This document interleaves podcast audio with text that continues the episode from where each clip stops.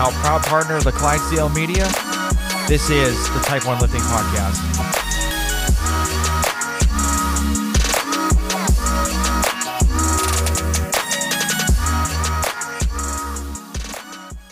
All right, guys, I want to tell you a little bit about Type 1 Lifting. So, Type 1 Lifting is a clothing brand that proceeds of the shirts, the hats, and everything else go to the Children's Diabetes Foundation. This whole t shirt company started from me taking care of a five year old girl from the emergency department at the Children's Hospital I worked at in Atlanta for a, while back. Um, I thought I needed to do a little bit more than kind of just talk about my story. So, this is how I started the clothing line because I wanted to show people that even though diabetics have this really bad disease, we can still do amazing things in our life. And diabetes won't stop, you know, stop us reaching our goals. So go check out type1lifting.com.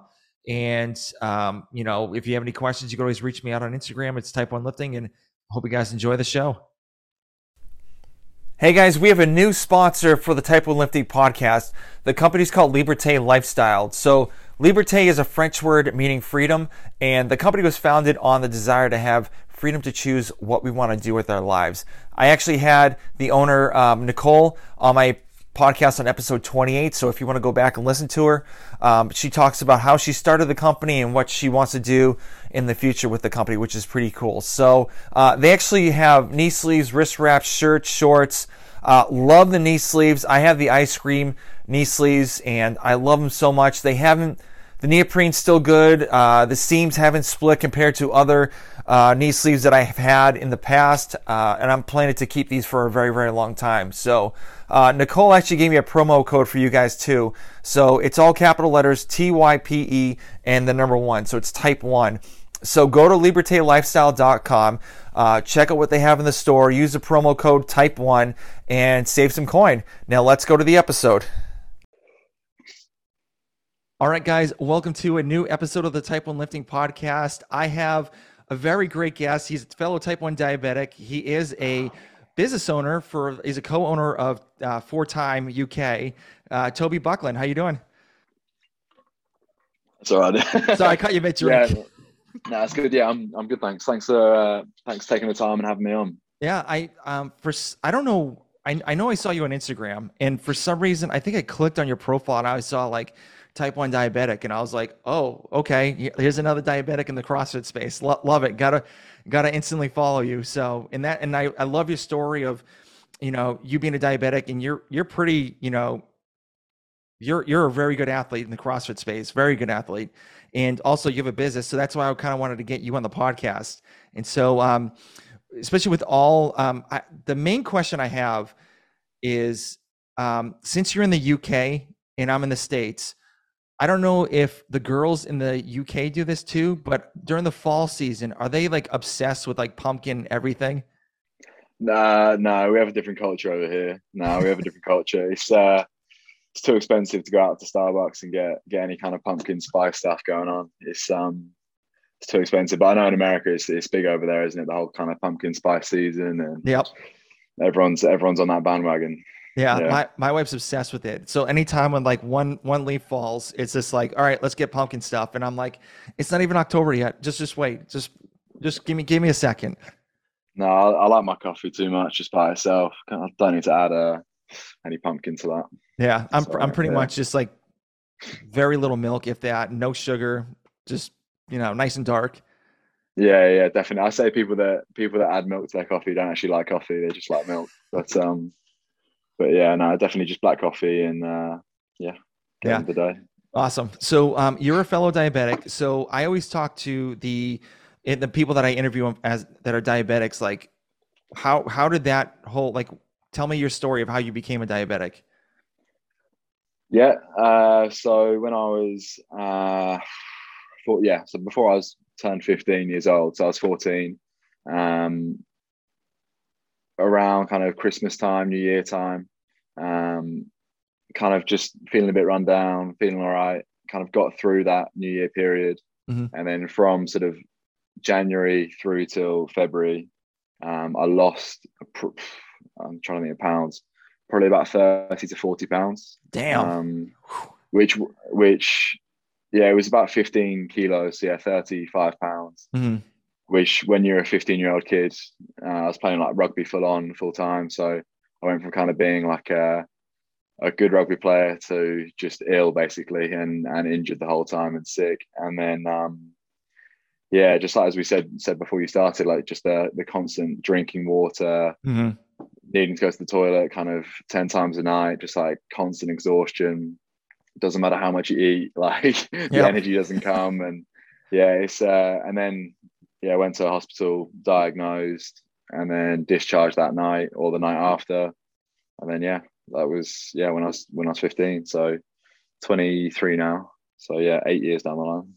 Oh, same same time as me. So yeah, yeah, still still not getting any easier. No, no, no. So is yeah. anyone in your family? Uh, is anybody in your family get have di- diabetics, diabetes? No, the, no, there's no history of it. I'm the first one. Yeah, yeah. first first gen. That's crazy because same with me too. I'm the only person in my family that has diabetes. It's insane.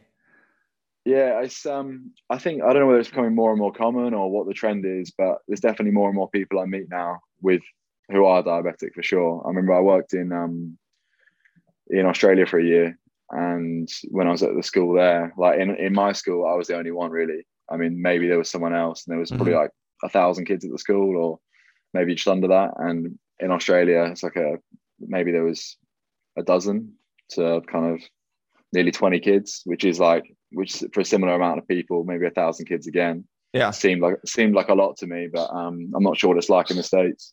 Yeah. It's, it's getting more and more rampant for some reason.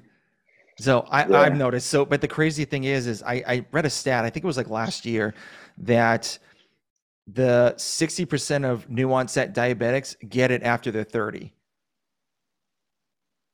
And so, really? yeah, and I was like, yeah. I don't, I, and it's like typically like, you know, you would think, you know, somebody be like, oh, you know, how old are you when you got diabetes? Like, you know, was a juvenile and stuff like that. And it's like, I hear, and you know, it's even me being in the military, um, you know, I actually have like a couple other people, like prior military, but I've actually had like five of the people I know that got diabetes after they quit the military too. So I don't, I don't know what's going on over here, but it's, it's interesting. Yeah, no, I've heard the kind of the rule of sevens, right? Where it's every it's like 7, 14, 21, 28, 35. Those are like kind of when the autoimmune conditions, yeah, yeah, things can happen. So like, I mean, I was 14, you said you were you're 35. It's kind of weird it happens that way. I mean, yeah. whether it's just an old wives' tale or not, but I, don't, um, I don't know that I've never heard of that one. That's it. It's definitely you I, not? I, I've heard of the sevens, but I didn't really like put a two to two together for like diabetes or anything like that. Yeah, yeah, just kind of any I don't know weird it's uh, obvious as to why, I guess. Yeah, yeah. Um, so when you got officially diagnosed with diabetes, so how did how did your family like manage it? Like, you know, were they like, what, what were they doing throughout the whole process of you being being a diabetic now? Yeah, so I mean, I was quite. So I went to, I got a scholarship to go to um, a private school in the UK, which is the equivalent. Of, well, basically, you live away from home, so you're you're living at the school the mm. whole school year. So I was quite independent anyway, or, or like to think I was. Um, and so I remember like when I first went to hospital, it was just me by myself in the hospital. And then, uh, yeah, my mum drove down. We kind of sorted out. I was there for a few days, and headed back to school. So it was never kind of a process of um, like introducing my family to the care of how I thought I was managing it at the time, kind of thing. It was, it still is really just learning on the fly and um, making mistakes and kind of adjusting to it. Yeah, yeah. So, um, do you, do your parents like have any like like times they say like, "Oh, are you allowed to eat this?" or you know, "Can you eat this?" Do they do they ask you that question once in a while, or even your relatives? No, my my mom used to be a nurse, so she roughly like she knows what's going on. But I remember okay. it was I was yeah literally diagnosed like a week before my birthday, and my mom kind of I don't know she was quite emotional at the time, obviously, and it got to my birthday and she like bought a massive cake and then she had a meltdown because she was like, oh my god, like why I'm such a bad like I've then do you know what I mean? Just just it was just a nightmare and you're sitting there like I'm not that bothered, like is what it is. But um yeah, I mean I I kind of underestimated potentially how much of a how much that put my mum through probably, like looking back on it now. Oh, yeah. But, um like I think I mean if one of your kids is diagnosed, right, you'd probably be pretty pretty gutted and it'll be interesting to don't know whether because um, we're again we're both first generation diabetics, right? Whether it's whether it stays in the um, genetics or not, or how it works, it'd be interesting to see. Yeah, I so hopefully not. Yeah, cr- yeah, cross my yeah. fingers definitely. Yeah, but um, yeah. yeah, with, with, with my kids, so uh, there's one, one seven and one's four. I've already uh, said before, but uh, yeah, my I I always get concerned. I'm like, you know, are they going to become type one diabetics like later on? And I guess supposedly I don't know if this is true. And I, I, you know, I should have gotten the numbers before this, but like after you hit like a certain age, like it's less and less of a chance for them getting di- di- getting diagnosed with type one diabetes. And I guess um, they did a blood uh, a test with my son and daughter to see if they have like the gene to get diabetes. And so so, so far, no. But I'm like, you, you never know. They might get sick one day, and you know the white blood cells attack their pancreas, and you never know. Yeah, yeah, you never know what's going around nowadays. Yeah, it's it's crazy. But um, so have you have you been? Yeah. So have you been stably managing your uh, your diabetes and everything? Uh, stable is probably the wrong word. So I I constantly have hypoglycemia, so low blood sugar. Um, which I mean, I function like I can still uh, I still do a lot of things, but a lot of the time, uh, when my girlfriend, well, I've been living with my girlfriend kind of for the past three years. I'm now not living with her. She's I'm at university here and she's with her parents. But yeah, a lot of the time over those last three years, she's having to pick me up off the floor most days. Jeez. Um, which is again probably one of those things where I kind of underestimate how much of a, a toll I'm putting someone through. But she um no, she's good. She's uh she's been great with it. Yeah, I mean, I feel I feel bad for my wife because she has to deal with like everything. Like I'm driving in the car, and all of a sudden, like for me, when I get lows, my eyes start twitching. They skip a beat, so they can go from like the left hand side to the right hand side with and like just stop and then go to the next one. And I'm like, okay, I need to, I need to pull over, you know, and you need to drive. And she looks at me like, it, it's it can get frustrating for them, and I and I and I, I feel bad. I'm like, but what what am I gonna do? Yeah, you you try. Yeah, I mean, we say we're trying our best, right? But um, yeah, they they they seem to know what's going on before before I do. Yeah. So she, do you? Uh, yeah, do you she get, recognizes it a mile off before I do. Yeah. Do you get any mood swings or anything like that? Uh, not when I'm low. Like low blood sugar, I don't really get any mood swings. I'll just I'll just be weird, really. Like uh, yeah, just be weird. Like a bit a bit zoned out. My facial expression kind of changes. Um, but yeah, I mean, not necessarily mood swings. Um, just like instant kind of fatigue, basically. And then with high blood sugar, I tend to get quite like aggravated and like a bit frustrated at things, basically. Mm-hmm. Yeah. So obviously, being a diabetic, it's it's a numbers thing. So do you yeah. get do you do you get frustrated when you get like really high all the time, and like like how do you manage it, or you just kind of like, yeah, it is what it is, and I'll just you know change it when it happens.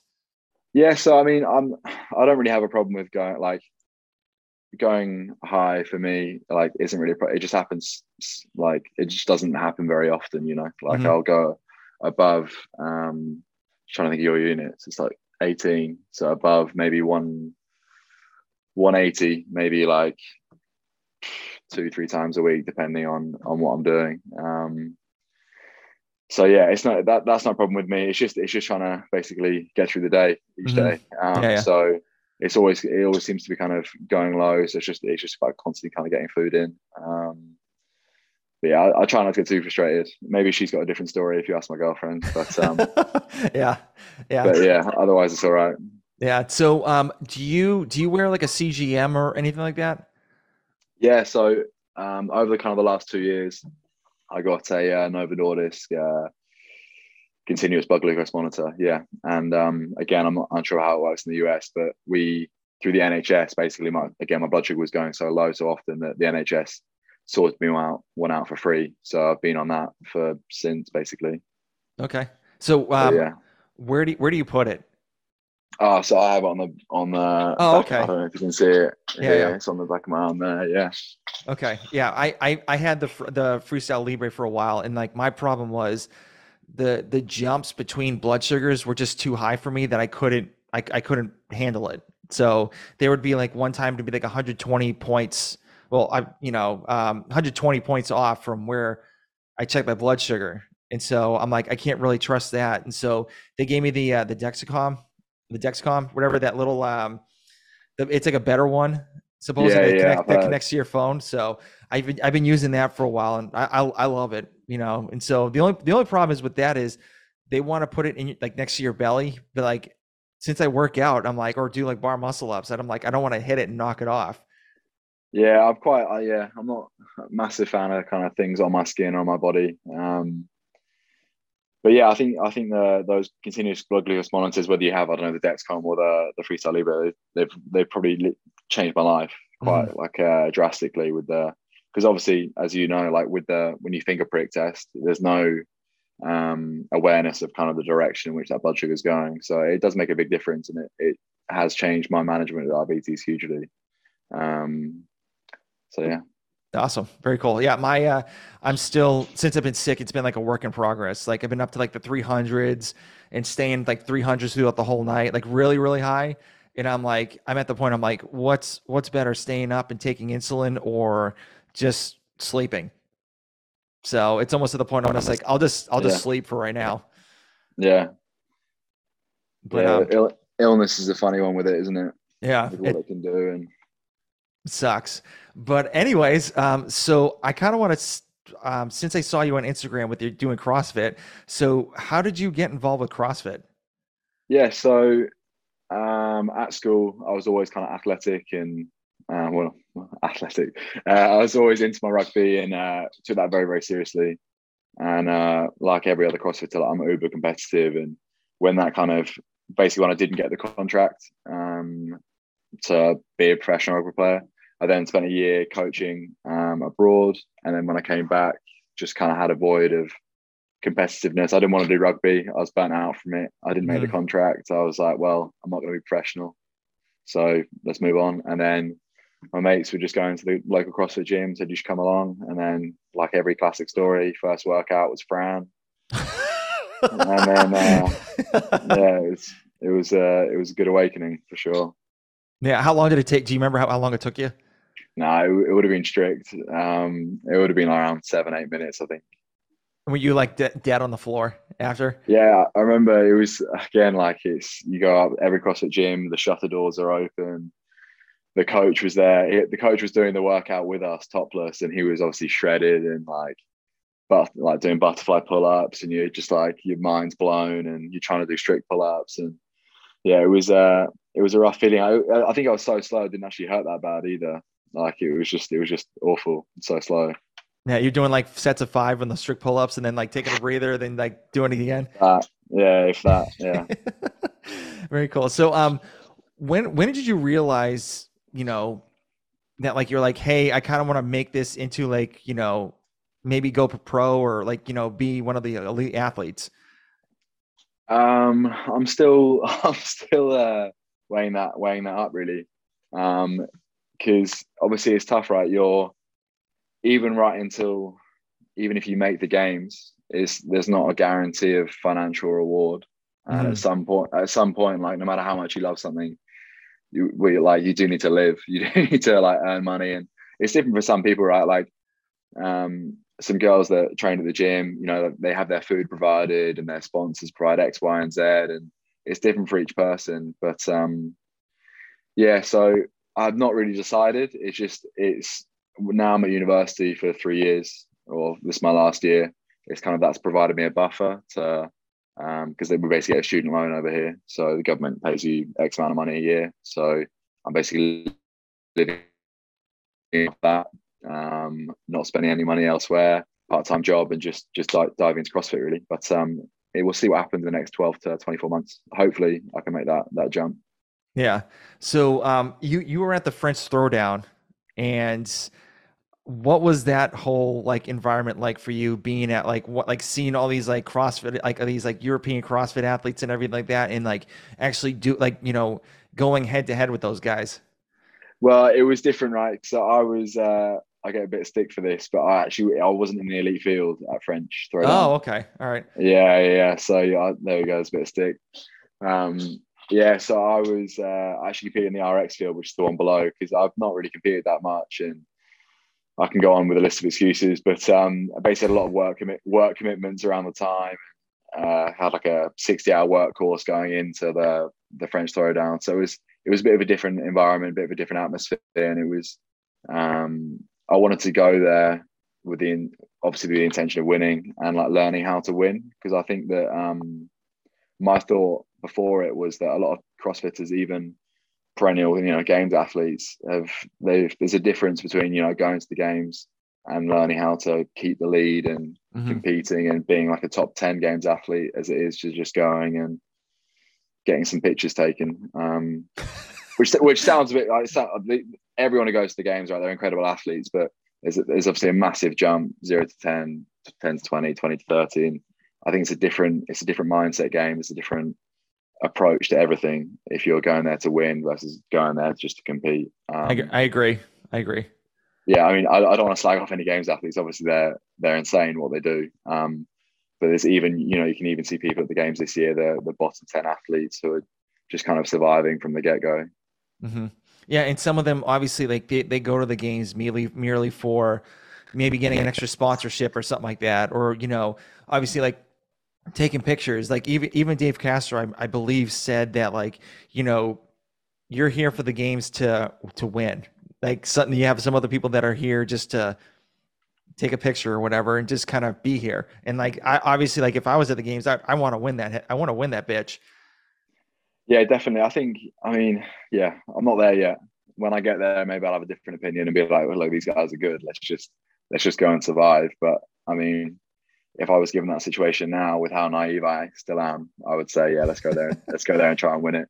Yeah yeah. Sure. so, so what was the whole um what was like the whole uh, you know competition like for you especially being a diabetic? Your, your numbers probably would have like been all over the place. And how did you handle that throughout the whole process? It was it was actually uh, it was pretty smooth to be honest. Um, yeah i mean it, it, it's great uh, eating lots of carbs burning lots of carbs like uh, it just seemed to be like an in and out equation really um, the only time I had a hiccup was maybe before like a max lift event um, I was having low blood sugar. It was a good event for me. So like I'm a stronger guy in CrossFit. So mm. before a max lift event, it was it would have been worse maybe if it was a, a different kind of style event. But I knew that I could take my time, get some honey in or fast carbs, warm up a little bit less, and and go out. So that that was the only kind of hiccup. But otherwise, it was it was pretty smooth sailing. Okay, so when you when you get low, you see you just typically uh, take honey or anything like that, or do you just have like just, uh, glucose yeah. tabs? Yeah, just fast carbs, Lucozade, honey, uh, just uh, dried mango, any kind of just just fast sugar really. Um, honey's pretty. It, sometimes it's it's good, sometimes it's not. Like yeah. drink drinking honey is quite um it's quite a lot to to take on, but yeah. uh, when you need it, you need it, I guess. Yeah, I, t- I typically go for like the Sour Patch Kids like the sugar like you know gummy things i just like take a couple of those and i'm like okay i'm i feel i feel a lot better after i take those but it's like there's one time i was low and i had like a whole bunch of pretzels and it just did not sit with my stomach whatsoever i was like this was so stupid so dumb yeah and it's yeah it's uh it's a balancing act right what your stomach can handle but yeah. um yeah and then again like sometimes when i'm having a low right like uh when my girlfriend's dealing with with I don't know if I'm passed out on the floor pretty much, she'll come up come up with me like a with a like an entree of four or five different sources of carbs and mm-hmm. in that in that moment of all moments that seems to be when i get super kind of uh, picky with what i want and what i don't want which is hilarious right because i'm totally out of it like i can't even remember what i've eaten five minutes from then so but yeah. um yeah it's a weird one yeah. So obviously, you're you said you were in, uni. So um, what is what is your training schedule like? You know, we're going to we're going to school and you know trying to you know at least try to get up there in the levels. Uh, yeah. So it's I basically yeah I prioritize the I try and prioritize my training in the business first and then um, I coach at a CrossFit gym. That kind of comes next, and then my university is really on the on the back burner. Um, mm-hmm. So I only go into university once a week, um, but I coach three times a week, and then other bits and bobs on the side like running the business, training, and yeah, things like that. So it's all right. I mean, it's it's like every other CrossFitter, right? Train six days a week, twice a day. Is what it is. Um, everyone's roughly doing the same things nowadays. Um, but yeah, it's just managing that around that. It's just it's just kind of every day packing about ten kilos of food to drag along drag along with me. But yeah. um, yeah, it's not it's not too bad. I'm getting used to it. Um, I'm better being busy than than not busy. Mm-hmm, mm-hmm. So um, you said you're a CrossFit coach. So um, do you kind of do some like quick training sessions like in between classes or anything like that? Yeah, so I've just started a new gym in uh, in Birmingham, which is been super accommodating to what I want to do and how I want to do it. And so they mm-hmm. kind of they'll program well they'll um, schedule me in for lunchtime classes, give me a one to four hour break, and then I'll be in on the evening classes. So they're yeah, from the from day one they said, look, we're gonna schedule in some training time for you so you can train between classes. So I can't really complain too much of that. Okay, awesome. So um, yeah. obviously you being a coach, like everyone has different different training methods or different ways of like coaching athletes. So how do you coach your how do you coach the clients at that gym? Yeah, so I mean it's good question. So uh my degree is in strength conditioning and you know i could i could i'm interested in that and i could talk all day about why you should be doing x y and z but mm.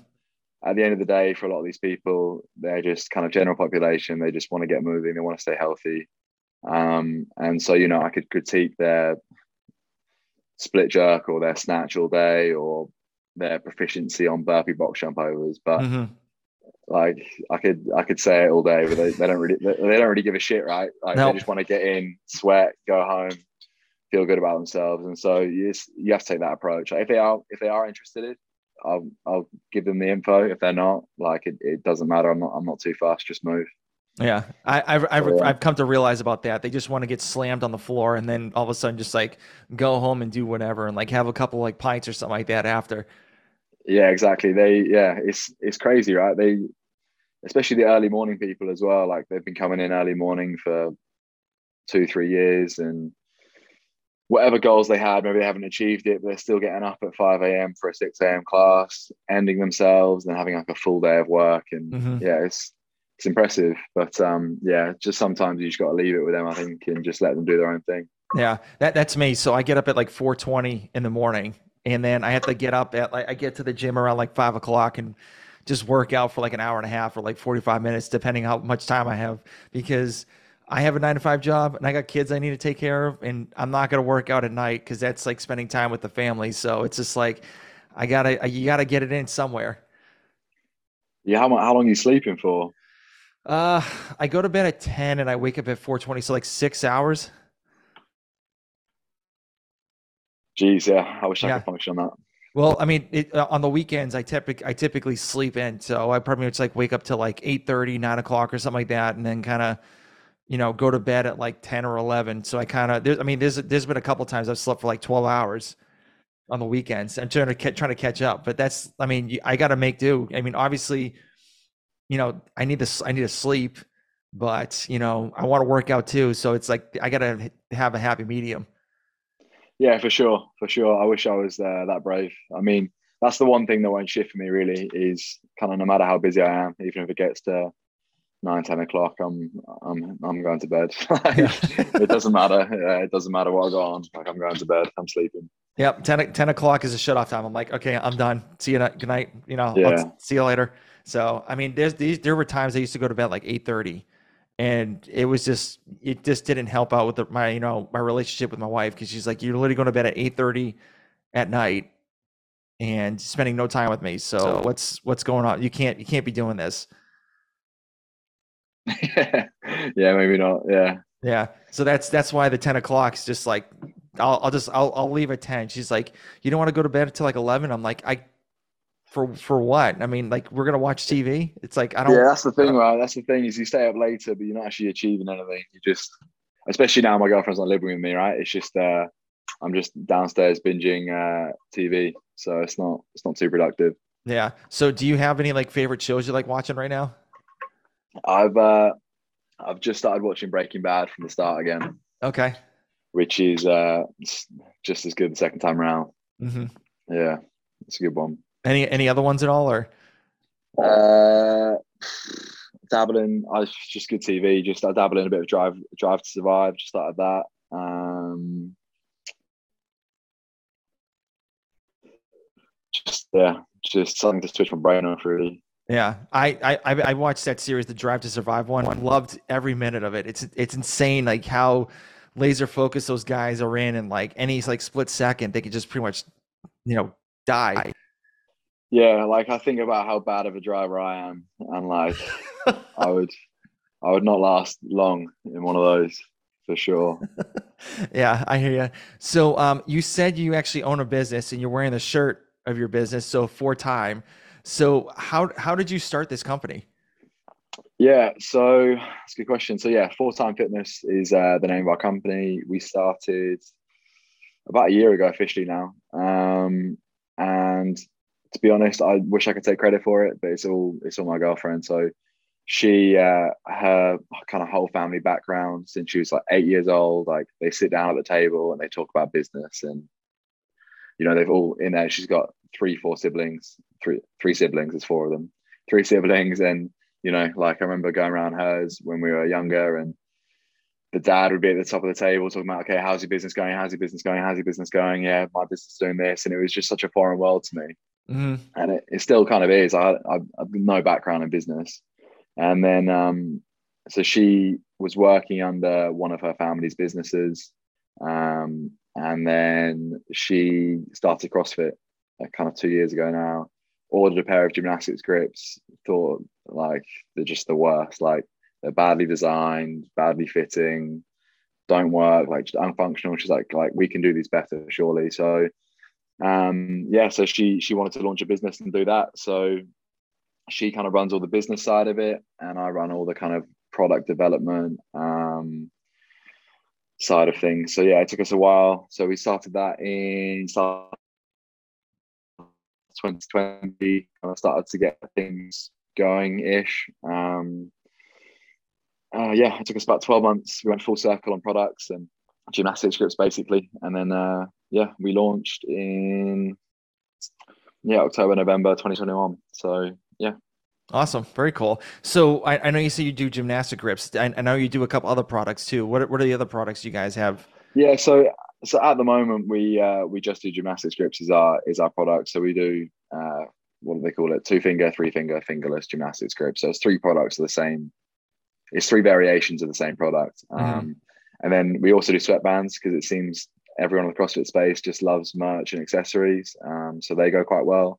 And then again, these t-shirts, we, we don't even stock these t-shirts. It's just um, again a, an, an addition to the kind of brand building and, and merchandise side of it. Um, but yeah, in the next kind of two to six months, we're bringing out some new products which we're excited for. Okay. All right, very cool. So um, obviously, yeah. you know, the gymnastic grips are pretty much like a pretty saturated market. Um, what have been some of like the successes that you've done so far with your with the company? Yeah, so um, in comparison to what's on the current market, um, we think we're, we're we're kind of taking the best bits of, of all of them. So for example, we've used grips in the past that have been okay, they're super, super grippy, but they tear after a week. And mm-hmm. there are some that, you know, last three years, but you have to add half a bucket of chalk every time you use them. And, yep. and like it's it's pretty crazy, right? And people are so um, loyal to to brands in the CrossFit space or um, and people like to spend a lot of money on things, which is which is crazy too. Like uh, so we've got basically a, a lower price gymnastics grip. Um, it lasts way longer. We can put a lot of volume through them. You know, the the people that use them aren't small people and they aren't doing low volume. Um, and they seem to last, you know, three plus months. Um, they're and they're super grippy, right? So just taking all the best bits of both. Um, and then from there, like our further gymnastics grips will kind of specialize more into okay, these are going to be super, super grippy or these can be super, super durable and that kind of stuff. So so yeah, the success story is kind of we've just taken trying to take the successes of every other brand and build them into one. Like there's only so much you can reinvent the wheel with, um, and so it's not about kind of creating something brand new and flashy and no one's ever seen this before. It's just taking the best designs from from everything and putting them into one. Yeah, it's I I, I agree with that because like trying to reinvent the wheel doesn't really work all the time. So it's you know just make something like that's simple, easy, and someone could actually like you know handle it and like you know be like oh okay this is grippy or this is cool and they'll they'll love it forever. So yeah, definitely, and um you know like I don't know about uh what it's like in the US with the price range, but in the UK obviously the brands like Victory Grips and Bear Komplex and trying to name any other brands, but people are spending kind of 50, 60 UK pounds on them. So, you know, 60, 70 dollars on them. And it's just, and there's no guarantee that they're going to last. There's no guarantee they're going to get on with them, all that kind of stuff. And it's, it's crazy to us really. But mm-hmm. um, yeah, I mean, we're, we're filling that void and actually we'll, we'll be, I'm not sure if this podcast will come out or when it will come out, but um, we should be launching on Amazon US um, in the next week or, or oh, two. nice. So that, that'd be exciting. Yeah, we'll be able to launch on Amazon US and get get the products in in America. Oh, very cool. That's awesome. Yeah, there's um, I've I've reached out. Well, I've talked to a bunch of other like grip companies that are like starting out too, and it's like I think Amazon is probably like the best way to go because you're, and you're going to get more recognition and stuff like that yeah, Amazon's it's a crazy environment and it's it's, it's its own kind of um, ecosystem of businesses. And there was a movement I remember about a year ago, you know, like don't support Amazon. It's it's all big business, all this kind of stuff, which is is crazy because it's it's almost the exact opposite, right? It's mm-hmm. it's small businesses just trying to get great amount of footfall. Um, you know, it's it's a lot more challenging. There's a lot more challenges to create your own website, try and get traffic there, and and convert the sale than it is to just go on Amazon rank highly um, and, and get the footfall that way. Yeah, that, that's kind of like for me because I, I started a Shopify account like a couple years ago for my t-shirt company. And it's like I was paying like 35 bucks or whatever, like a month every single month. And it was great in the beginning because I was getting a lot more sales and stuff. And now it's kind of like teetered off. So I'm like pretty much just like throwing money out into like nothing to Shopify. Yeah, yeah, definitely. And um that was that was one of the intentions was so my my partner um her background is through Amazon businesses, so mm. managing and running Amazon businesses that are linked to her family, basically. And um, so she knew the kind of potential that Amazon has with any kind of business. But on the other kind of the, the dark side to that is you can create a brand on Amazon that's just faceless and has no kind of brand values, and you can change the price tomorrow, today, you can stop this product, stop that product, bring a new product out. Like there's no um, accountability to the brand and no one's really behind it. You just, for example, she runs teeth whitening and it's uh, like no one actually cares, right? You're not going to get like a loyal teeth whitening brand. It's just, they just, they just, they just look at the review. Um, they want the sale or vice versa. Mm-hmm. yeah, know, it's cheap. It's the cheapest. It's the cheapest one for the to be. I'm going to order it. Um, and so we're, we're intentional to launch the brand first um, to try and get some backing behind the brand. People like the brand, and I don't know you, but also some of the brands in the CrossFit space, just their kind of um, their aesthetic or their what they think looks good um, is is crazy to me. Mm-hmm. Yeah, um, yeah. I don't know what it is. You know, people buying shoes with donuts on it. Um, and yeah, I mean, so we we we're intentional with kind of trying to make it a cool brand, trying to make it stylish, and then going on Amazon after that. Okay, very cool. Yeah, I love I love that. I love that. How you doing it? So, are you doing it all through? Obviously, you probably all doing it through social media first, right? Yeah, definitely. Yeah, all of our traffic really comes through social media. Um, we're not so. Uh, yeah, all our yeah, all our all our traffic comes through social media. Yeah, any any getting a lot of feedback from social media? Yeah, yeah, definitely. Um, we have feedback every day. You know, tagging us, people saying this, people saying that, and, and we're really vigilant with it. And you know, we're we're intentional to reply and give feedback, and we actually take feedback on very very seriously because obviously at the end of the day, there's only two of us running it, right? So it's either going to go to one co-founder or the other at the moment. So um, it does go to us, and we we take it very seriously. With um, even people sending us like uh, this new product's come out, could you do something similar, or what's this technology they've just seen, and yeah, it's an interesting space um, because yeah, you, you're never gonna again go back to reinventing the wheel. Like CrossFit gymnastics grips aren't ever going to be top of the food chain in a materials science no. market. We're, we're not ever going to be the first to a material, the first to a product. We'll probably be three, five years down the line.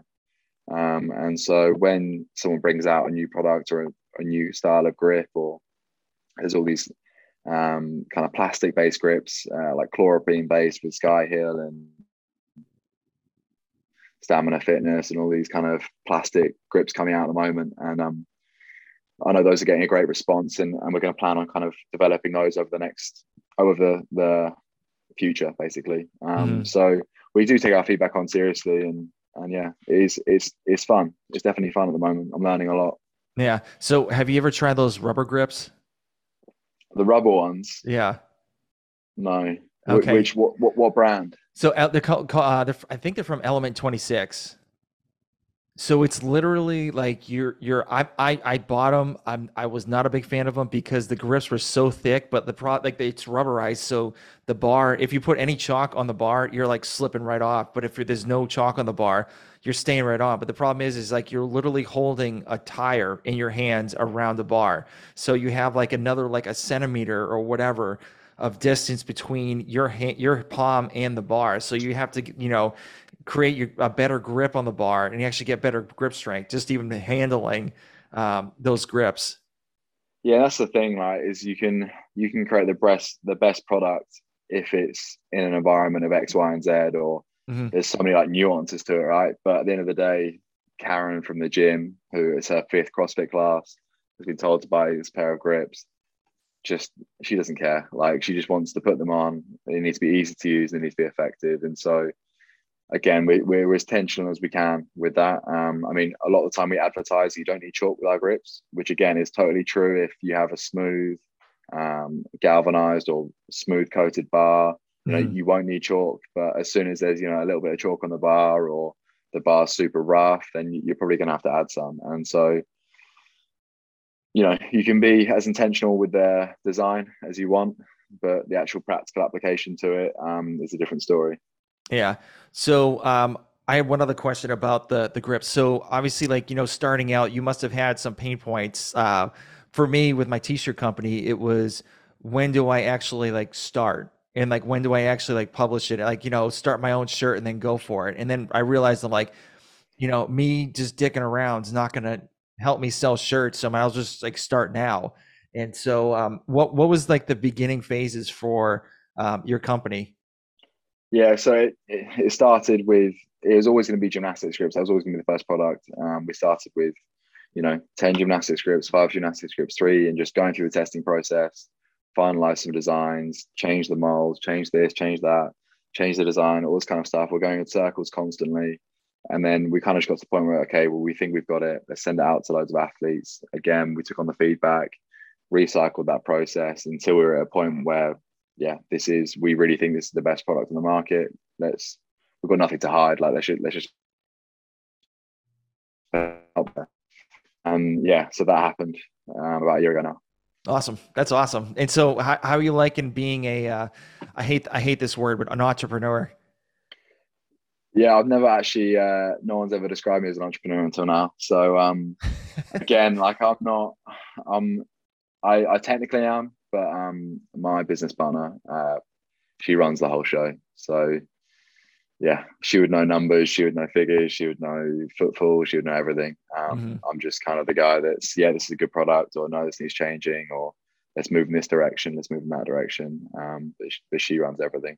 Yeah, I, I hate that word entrepreneur because everyone wants to supposedly be one, and it's like the new cool word. And it's just like I, I just want to run a decent business. Like that's all I care. Like I don't care about that word whatsoever. Yeah, exactly. And people selling courses now, right, on how to how to be an entrepreneur, a successful entrepreneur, and yeah, it's a strange world.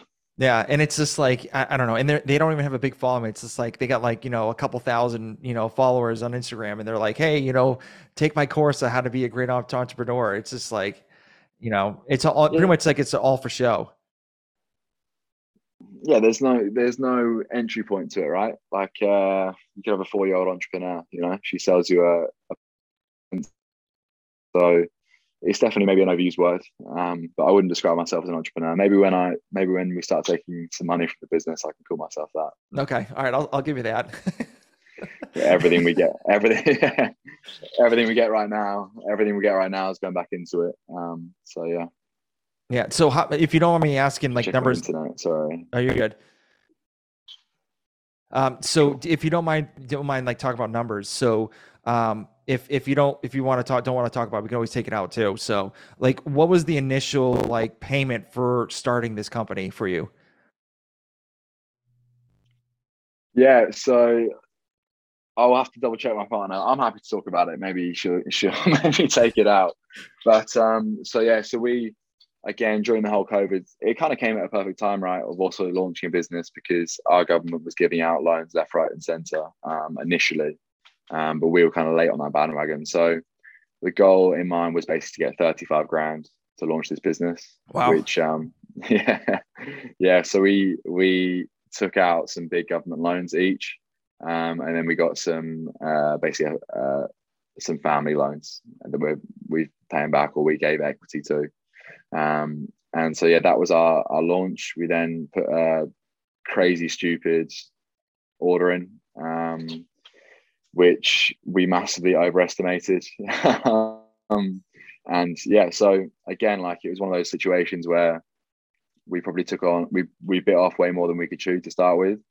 Um, but we could only see it as a positive because it just meant we okay, well, we've done this. Let's let's dig ourselves out there. No, it wasn't a hole at the time. It was just it was just stressful, I guess. Um, mm-hmm.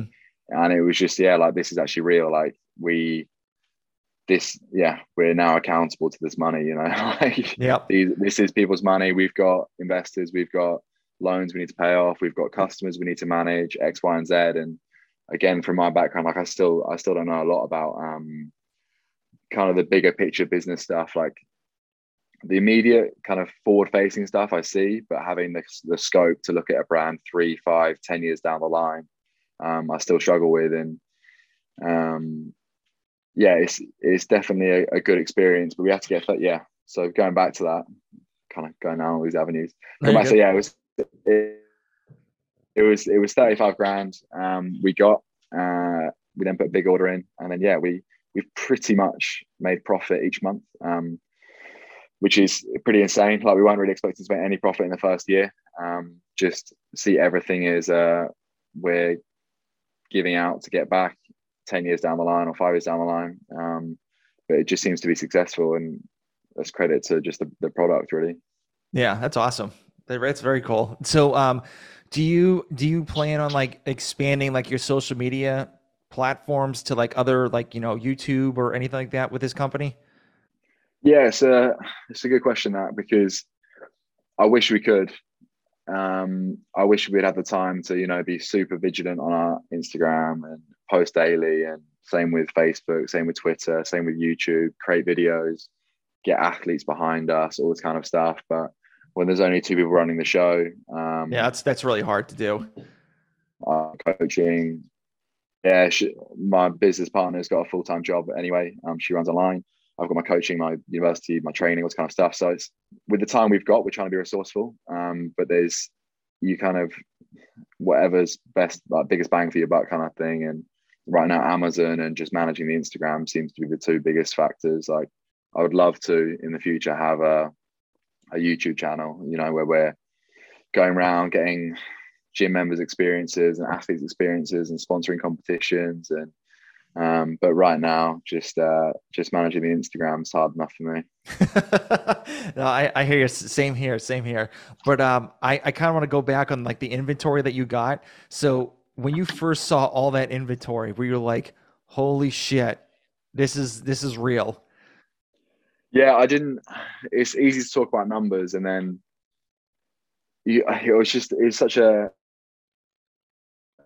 a foggy time in the sense of I just kind of just was going with flow. Very much like not that I didn't want to take responsibility, but I was very much just tr- just sole trust in my in my partner to do the right thing. And she over while I was developing products for kind of 18 months, she was just doing all the market research for 18 months and came to this calculation. And we were like, well, based on the data, this is this is the best decision. Um, and so yeah, we we went for it. So it wasn't too much of a shock and yeah, it, that that was what it was. And I mean, looking back now, like placing that order again would would be madness. Um, but yeah, it's it's an interesting time right now with uh, kind of world economics and shipping things across, getting things developed, and everything keeps on going up in price. So maybe maybe it would be uh, better to again put it in a big order. But um, at that time, that was that was our to our knowledge the the best thing we could have done. Mm-hmm. Yeah. Very cool. Very cool. All right. So um, I have um, a couple rapid fire questions, but they're not really rapid fire. So you can kind of take as long as you want on these questions. Um, so um, do you have any goals? Uh, yeah. do, do, you have any goals for the rest of the year? Um, it could be like business wise or personal wise or any, pretty much anything. The year, yeah. So uh, semi-finals this year. Um, that's that's the personal. That's probably the the biggest personal goal I have right now. Mm-hmm. I think you may have cut. Are you still with me? You cut out. Yeah, yeah, yeah. I'm still here. Right, still with me. Cool. Yep. Uh, it's just the internet seems to be playing up, but okay, yeah. So semi-finals, personal goal. Um, business uh, would just basically to be have a successful Amazon launch um, in the US the, the UK market in comparison to the US market is just two different two different beasts. Um, kind of underestimate just how American business is, and so to have a kind of even a small piece of the pie in America would be huge for us. Um, yeah, and then just just finish my degree just to get off the list. Um, but yeah, other than that, I'm I'm I'm settled. Yeah. So uh, once you graduate from your degree of strength and conditioning, are you looking to go into that path, or are you looking just to work uh, work for your For Time for now on?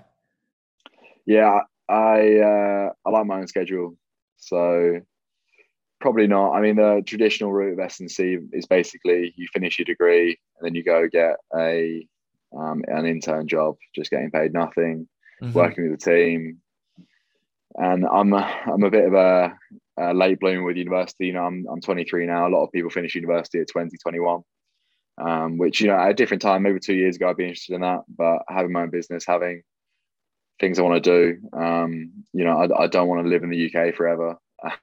um, so yeah, I want to kind of finish the degree, um, compete in CrossFit, and, and go abroad. I think.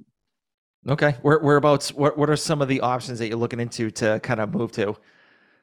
Yeah. So uh, a big, a big, a big draw for us is is Portugal. Okay. Um, which I'm not sure if you know much about, but it's, it's kind of a, a very cheap European country to to live in, um, and it's got it's got its tax benefits too. So um, we'll see what happens. Okay. Not not Australia or anything like that. Uh, yeah, yeah, maybe it's just so far. I mean, yeah, I like true. it. Yeah, I do like it, but um, yeah, and and with the whole visa, it's quite, it's a lot simpler to get a visa for Portugal than it is is Australia. Okay, all right. Um, so do you have a favorite book? A favorite book? Uh, it's a good question. I think actually, uh, Sapiens by Bill Bryson. No, it's not Bill Bryson. Who's it by? Let me check. Sapiens book. I just finished it recently. So what what is it about? A brief history of humankind. So it kind of goes from um, the origin to to now, basically. Um, but yeah, I thought I thought it was interesting. Okay, very cool. I, will definitely check that out. So, um, what what is in your gym bag? What's in my gym bag? Um, For Time gymnastic grips. Yeah, For Time gymnastic grips, number one. um, and then carbs, number two, really. I don't I don't actually have a, a very busy gym bag. It's just knee sleeves, gymnastics grips, um, and carbs really. Do you know do you know wear lifters or anything like that? No, not really. I did I did last time I wore them was I maybe pull them out once a year for a max lift, if, if only if it's in a competition in training, I won't really ever wear them. Hmm. Okay. Yeah. I, I my uh, my old knees kind of need them, so I need to get like at least a little bit more depth into my when I catch the squat or the snatch or something like that. So I have to wear lifters like a good amount of times. And there's times I'm like, you know, I I, I have a feeling I'm going to get handicapped with this stuff. So if I use if I use regular sneakers and all that stuff, I'm going to get screwed. Yeah. Every now and then, like bouncing at the bottom of the squat, my knees uh give me a bit of a scream, but otherwise I'm all good. Yeah I mean, you're 23. You should be fine. Just wait till you turn yeah. like 30. Wait till you get into like the 35 range. and then you'll start feeling the stuff. Yeah, but weights are heavy. Yeah. So um, I forgot to ask you. So what are, what are your numbers for like clean and jerk, snatch? Uh, I'm just trying to do the pound convert. You could do you could do um, you could do kilos. It's all good. So snatch, I actually posted that today on my story. I realized two years ago I snatched um 140 kilos, so 308. Damn. Um, and then clean this year in the quarterfinals. Um, that was 186 kilos, so that was 410, 49. That's um, insane. And then and then clean and jerk or jerk it's probably around three seven five, three eighty. Now, how how tall are you? I'm five eleven. I never made the six foot. so so my thing is so everyone I everyone all my listeners know I'm like six six. Oh really? Yeah, and I'm like two two fourteen, two twenty, roughly around. I, I kind of teeter around that, and so yeah, I think my my max clean and jerk was three twenty, and this was like last year, and so then my snatch was like two forty, and it was a power snatch, and then like back squat, I suck at deadlifts. I just I don't even oh, want to. Jeez. Yeah, de- deadlifts I don't even want to touch because my back just gets thrown out because it takes forever for me to get up. Yeah, it's a long way to go. Yeah, but you know, it's it's not bad. I'll, I'll take those numbers at 40, 42. So. Yeah, I'll, I'll, I'll, be I'll be out by then. I'll be in a wheelchair. I'm sure. CrossFit nah. would have ruined me. Yeah, I mean, but I've been doing it for 12 years, so I mean, think I'm doing, I think I'm doing pretty good. So hopefully yeah. I can. I want to get to like 330 on a clean and jerk. Hopefully by this by like next year, and you know, and maybe like a 250 snatch, and then I'll be happy. And I'll just like I'll be like, okay, no no more one rep maxes or anything like that. Yeah, it's uh, it's a tough one, isn't it? Lifting. I think uh, it seems to be a, a big people a big focus point for people. You know, like uh, I know a lot of people that have basically got into CrossFit and have spent three years just just weightlifting and finishing with Metcon or finishing with a with a workout. But um, yeah, it kind of it kind of bores me. It not bores me, but like uh, I think if I if I wanted to get any better at lifting, um, kind of those progressions just gonna suck. So. I'd much rather just get fitter. Yeah. Um, yeah, definitely. Yeah, and like my for my thing is it's like okay, I've hit like 300, and then like I always want to go up higher and higher and higher, and it's like when when is there like a happy number for me to stop? Yeah, that's the thing, right? I don't know if there'll ever be. Um, yeah. Especially when you got some some egos in the gym that kind of are constantly giving you chat and uh, have to keep the boys in check around here. Make sure, make sure they know what's up. Yeah. So the funny thing is, is when I hit 315 for the first time, I was like in a gym. Um, it, I, I, I, there's a, glo- it's a kind of like a, um, like a global gym. It's not a box that I that I work, lift weights in. And so like all the teenagers were like, you know, doing their bro splits and stuff like that. They all stopped and just I could you could feel when people are like watching you, and you're like, okay, I I have to hit this. Like I everyone's everyone's literally watching me do this lift. And so I caught it and then I went put it over my head and I was like, I was happy. And er, like all the teenagers were like, holy shit, this is like unreal. Cause like, I don't think anybody's like lifted that much weight at this gym. Oh yeah. Yeah. Yeah. It's huge. Those are the best videos, right? You see those videos on Instagram of it's usually women in Globo gyms just like maxing out and just everyone's there, just mind blowing. Yep. Yeah, exactly. Yeah. All right. So, so back to the questions. So this one's a little deep. So, um, let's just say you know you're on your this is your last day on earth. You have all your friends and family around you. Um, how do you want people to know you as? Oh so i kind of like my legacy what what legacy would i like to leave? Mm-hmm. um what legacy would i like to leave? I don't know. I kind of this is this is something that goes through my head quite a lot often actually um, I often think like just like will I ever be kind of not significant, but just like never remembered kind of thing. Um, so uh, what my legacy would be, yeah, uh, not CrossFit hopefully. Um, uh, just someone who, oh, I just like to know a lot of things. I'm interested in a lot of things. There's no there's no single avenue that like um I'm super um specialized in. I'm actually listening to a book at the moment which is kind of talking about this called range, and uh, basically the benefits of being a generalist in a specialist world. And so maybe maybe that's it, right? Like I'd like to be that person that someone you could ask any question to, and like mm. they're, they're they're roughly going to know something on that.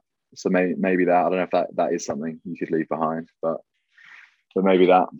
Yeah, I, I think my um my legacy is going to be useless knowledge, useless dad knowledge. Because like yeah. I know the most random things, but then it comes to like something important, I'll f- completely forget about it.